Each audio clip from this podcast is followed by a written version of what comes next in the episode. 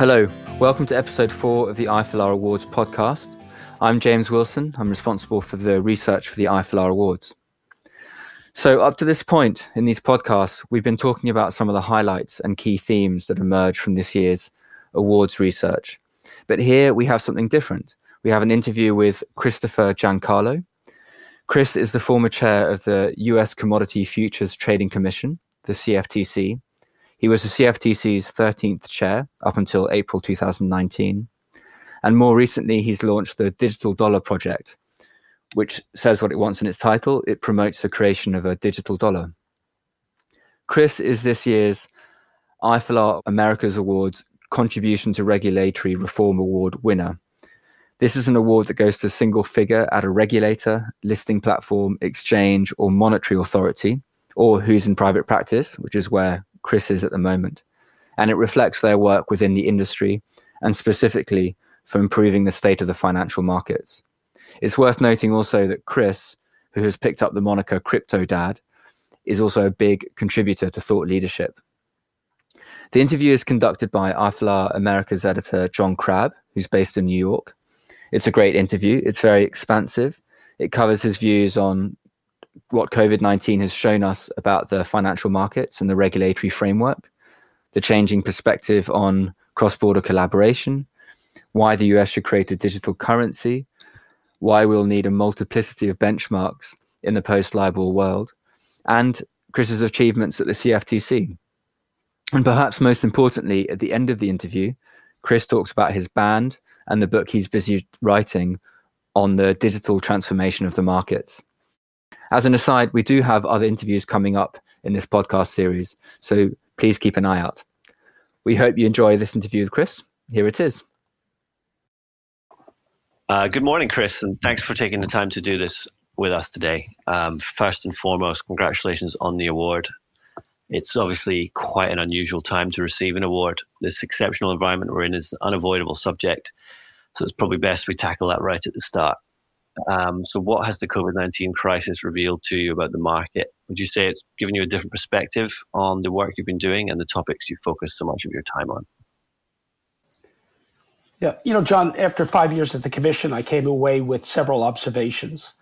The first was that uh, just like so much of our physical infrastructure, our bridges and our tunnels and our uh, mass transportation systems, our airports, that were once state of the art in the mid to late 20th century have been sadly allowed to decay and deteriorate, in some cases become obsolete in the uh, this new part of the 21st century. Well, the same is true about a good portion of our financial market infrastructure. Sadly, systems and even regulatory systems that were state of the art in the last century are aging and are decaying, in some cases, becoming obsolete in the 21st century. And that brings me to the second observation, and that is that we are truly going from the first wave of the internet, which was an internet of, of information to a second wave. And I'm not the originator of these ideas. Much smarter people than me, like Don Tapscott and others, have spoken about this. This new wave of the Internet of things of value, um, the digitization of things of value. And, and we saw the early stages of that at the CFTC with the increasing use of blockchain for global supply systems and com- commodity transfers, but also with uh, uh, the uh, cryptocurrencies and uh, and certainly Bitcoin futures. And that wave now is coming upon us, and and and and that wave juxtaposes against this obsolete financial market infrastructure.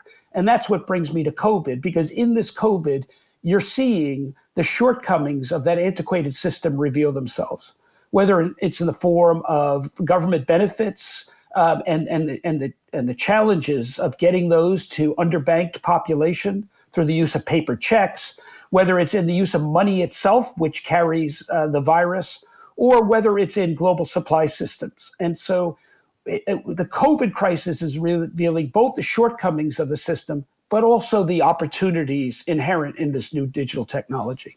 Great. So that, that neatly segues us on to the next question, I think. So, um, obviously, during your time at the Commission, you spent a lot of time working with your European counterparts on various initiatives that sought to bring the US and the EU together.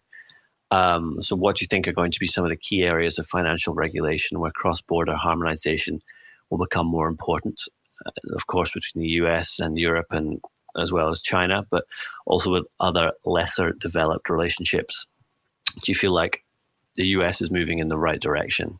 You know, I spent a lot of time on the issue of cross border rule harmonization during my tenure at the CFTC. And it seemed like the, the approach to harmonization in the wake of the financial crisis, uh, I, I, believe, had a, a sort of intellectual flaw to it. And it, it, it was, it was the, the, the debate over harmonization was one of either closer harmonization was a good thing, further harmonization was a bad thing, and it was pre- it was built on the wrong premise. And the premise was that all financial markets are the same, and therefore there should be sort of a singular global standard. That's a false premise. The United States financial markets are different than the European financial markets, in some ways substantially different. And the European financial markets are quite different than Asian financial markets, in some case, cases substantially different, different in depth and breadth and sophistication.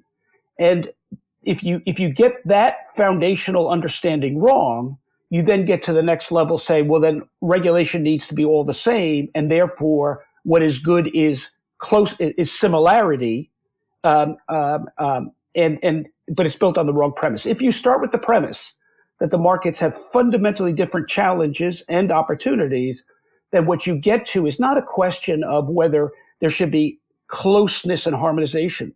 What you get to, so you, you don't want to reach identicality. What you want to reach is interoperability. Regulations for each marketplace should be tailored to those marketplaces. We should in the United States have a different approach to reg reform than Europe does, than Asia does, what we need to make sure is our approach is interoperable with their approach, that they, they adopt a series of common principles. Just as the United States led with the regulation of securities markets in the 1930s and adopted core principles about disclosure, core principles about registration. But disclosure in the United States, what's important to US marketplace may be different than what's important to a European. And we should approach the same way in derivatives. The goal is not identicality, the goal has got to be interoperability. And I think we move away from maybe some of the naive assumptions in the immediate wake of the crisis to, a, I think, a more comprehensive view of, of both the similarities and the differences in our markets, recognizing that sovereign regulators have to come up with the regulations well tailored to their market. Then our goal should be interoperability, not similarity or identicality. Mm-hmm. Okay. So another thing you've spoken about then is the the modernization of the financial markets, which obviously kind of ties in with this too, and the financial system more broadly. So, what, what do you think are the are the greatest challenges at the moment to achieving this goal? Yeah. So, you know, as I began, I think it's critically important that we modernize our markets and mm-hmm. modernize them um, uh, it, it, it, with taking full account of this new wave of digitization of, mm-hmm. of, of things of value. But there are a number of changes. One of the biggest changes I would just simply say is generational. Mm-hmm. You know, every generation has its comfort level with with a technology that with which they came of age, and I think that as my generation passes to your generation and the generations to follow, the greater comfort with with digital technology will be reflected in their regulatory mm-hmm. response. The other thing is is that I, I, having spent five years in, in, the media spotlight, I must say the, the, the mass media combined with the political narratives make it really hard for real people to go into government and go into regulation. You know, the game of political gotcha that just never seems to end in, in political centers is so counterproductive to bringing you know thoughtful and innovative people into government. And and then you know there's always the problem of quite frankly the commercial sector pays much better for people that are on the cutting edge of technological innovation. So it's very hard to recruit that kind of talent to government especially when you say to them oh and by the way you've got to basically sell all your assets. You've got to disclose all, what assets you don't sell and you've got to be in the media spotlight for a game of gotcha that just is 24 7 I think those you know that that lack of quite frankly statesmanship and maturity that exists in the public sector today is is really a shame and it's something that we free citizens need to do something about and stand up to so that our government is as attractive to innovative thinkers as is uh, Silicon Valley or any other area of the economy. And do you think that one of the ways that can be done is with the digital dollar, which you've been kind of very vocal in your support of lately? Yeah. So so. Uh, you know, when, when China does something big, whether it's to build a blue water navy or whether it's to uh, create a digital RMB, it's directed by the Communist Party, which sets a mandate and then directs it down to you know all 35 million, 40 million Communist Party members, and then out through the, the state and the country.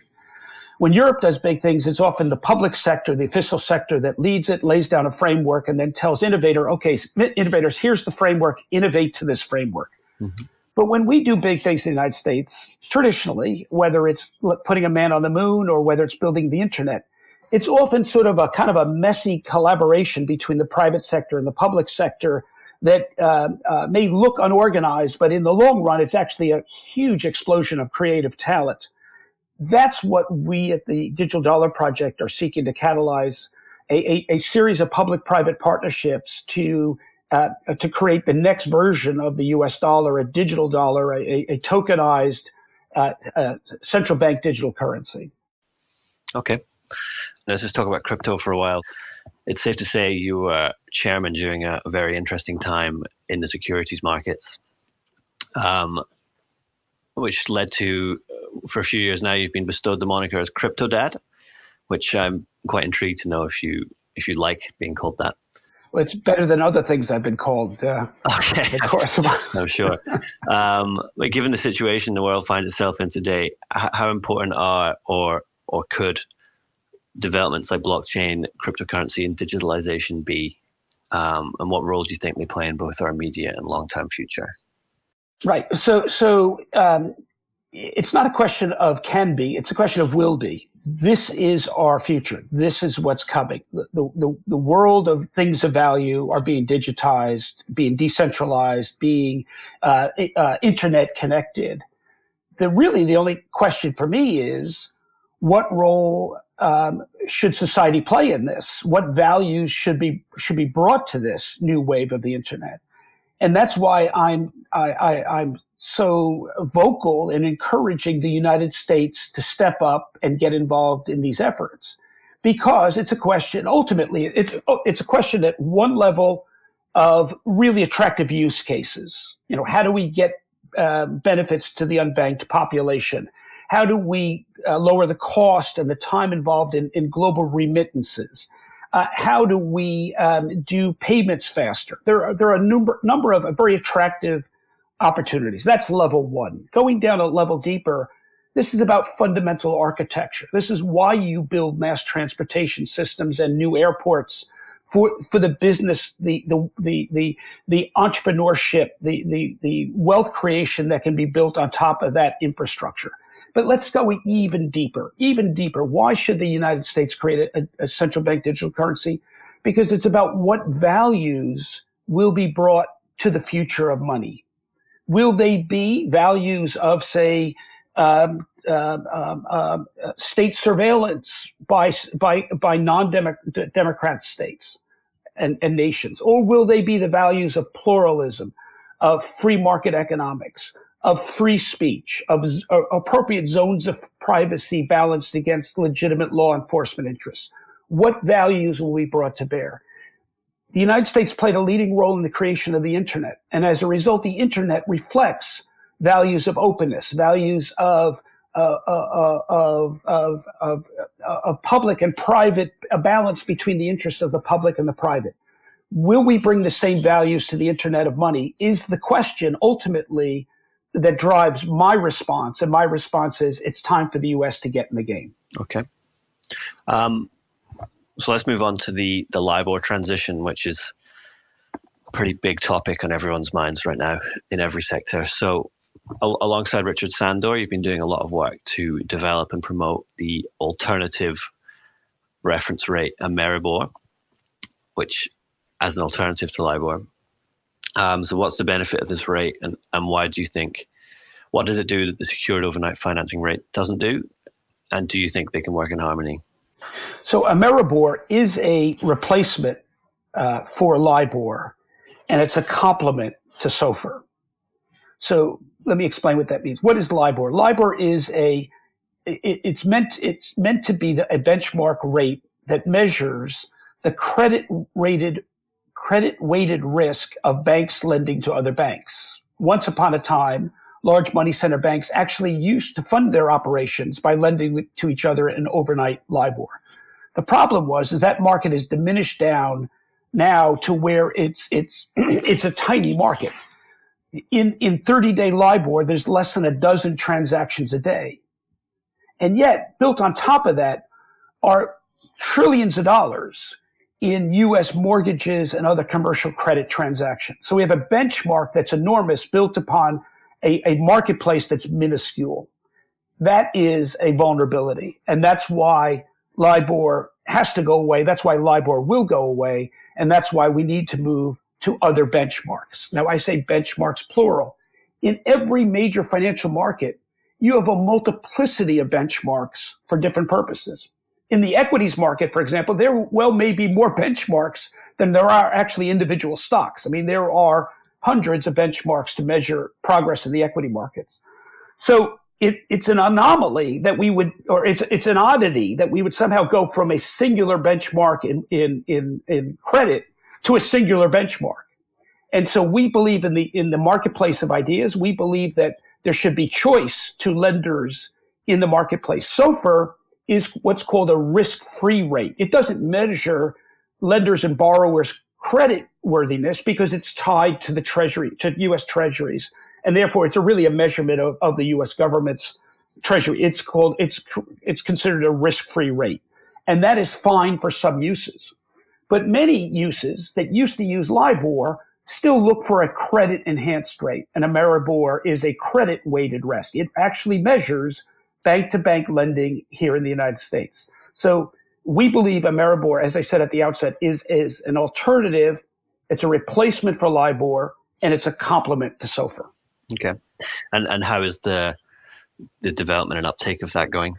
fantastic. Ameribor has done brilliantly through the COVID crisis. It's it's seen record days of trading activity, record volume levels. It's been uh, extremely stable while growing, and it's growing in both depth and breadth.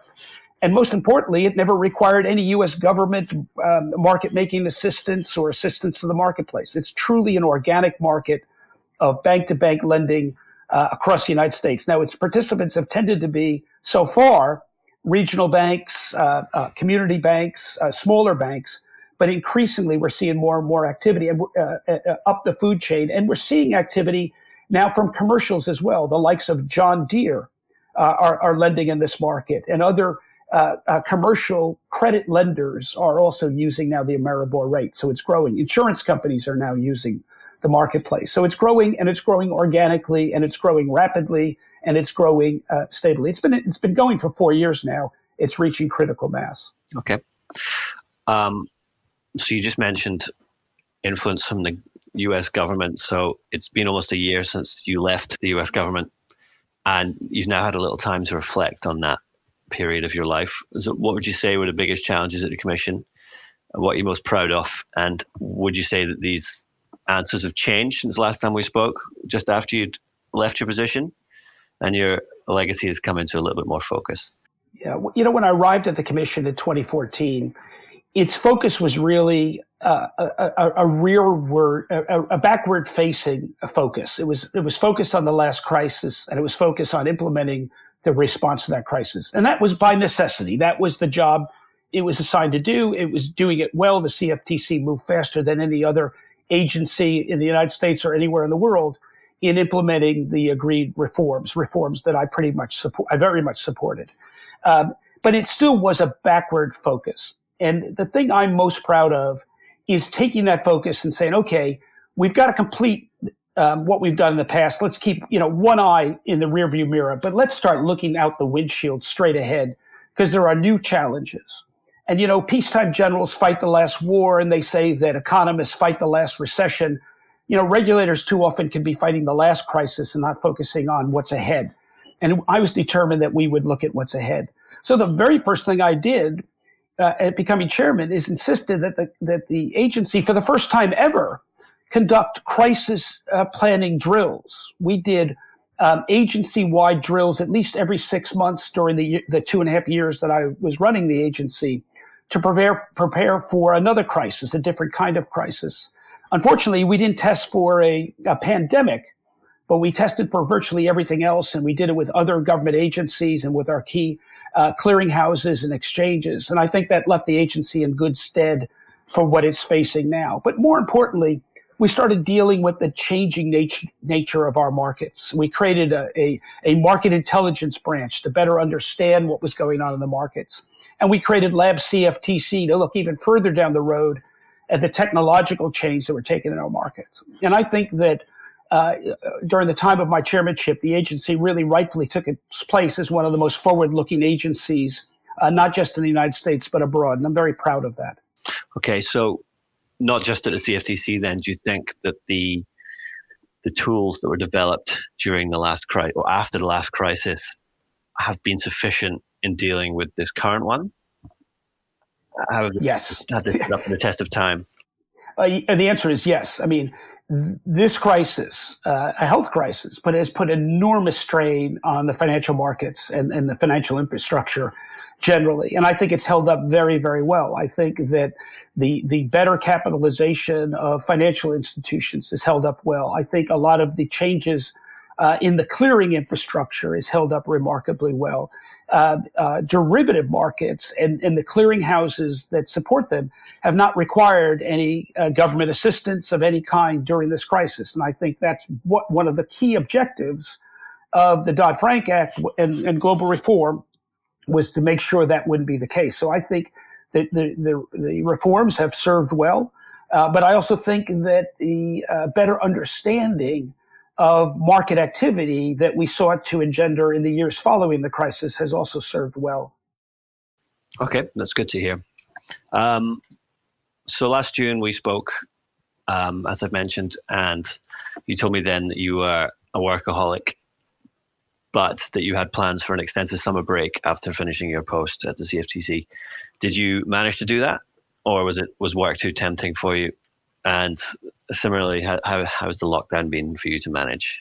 Yeah, so so uh, there's been some good uh, throughout this. Uh, one is I've ha- I definitely have had more time with with my family. Uh, it's been nice to be back in the home we have an old Victorian home in northern New Jersey that we restored about 15 years ago, and it's nice to be here. And I've had two of my three adult children spending some time with us. Uh, so that's been great. Um, I did get some vacation time after leaving the commission, got up to the Western Adirondacks where we've been vacationing for years. And we also have a home in southern Vermont that I share with uh, my three brothers, and we got to spend some time there. But I've also done some things I really like to do. And, and one is that I, I like to play music and uh, got some of the band together, and we've been doing. We had been doing some performing. In fact, we did probably one of the last uh, performances before the crisis in, in late February uh, at the 76 House in, in Tappan, New York, uh, which is a great old venue, a great music spot. We had a couple hundred people there to, to, to celebrate with us. And the other thing I'm doing, uh, John, is I'm working on a book. Um, I'm working on a book on this, this digital transformation of markets and what we saw when we were at the CFTC, and I think what's just ahead of us. And I'm really excited about that. My goal is to have the manuscript finished by the one year anniversary of my leaving the commission in July and hopefully have it on bookshelves at the end of the year. So that's a real pleasure. I like to write, and it's a nice opportunity to have uh, reflections on my, my Washington time. I, I, look forward to reading that. It's um, certainly an interesting topic. It's um, a shame we couldn't have a recording of your, your concert for the podcast, but maybe next time. Great. Okay, Chris, Great. that's uh, that's all my questions today. So thank you so much for your time. Great, John. Again, congratulations on the award. Thank you for that. Sorry we couldn't have a uh, the black tie event, but these things happen. Yeah, exactly. Okay, perfect. Right Thank so much. Thank you, John. Thank you.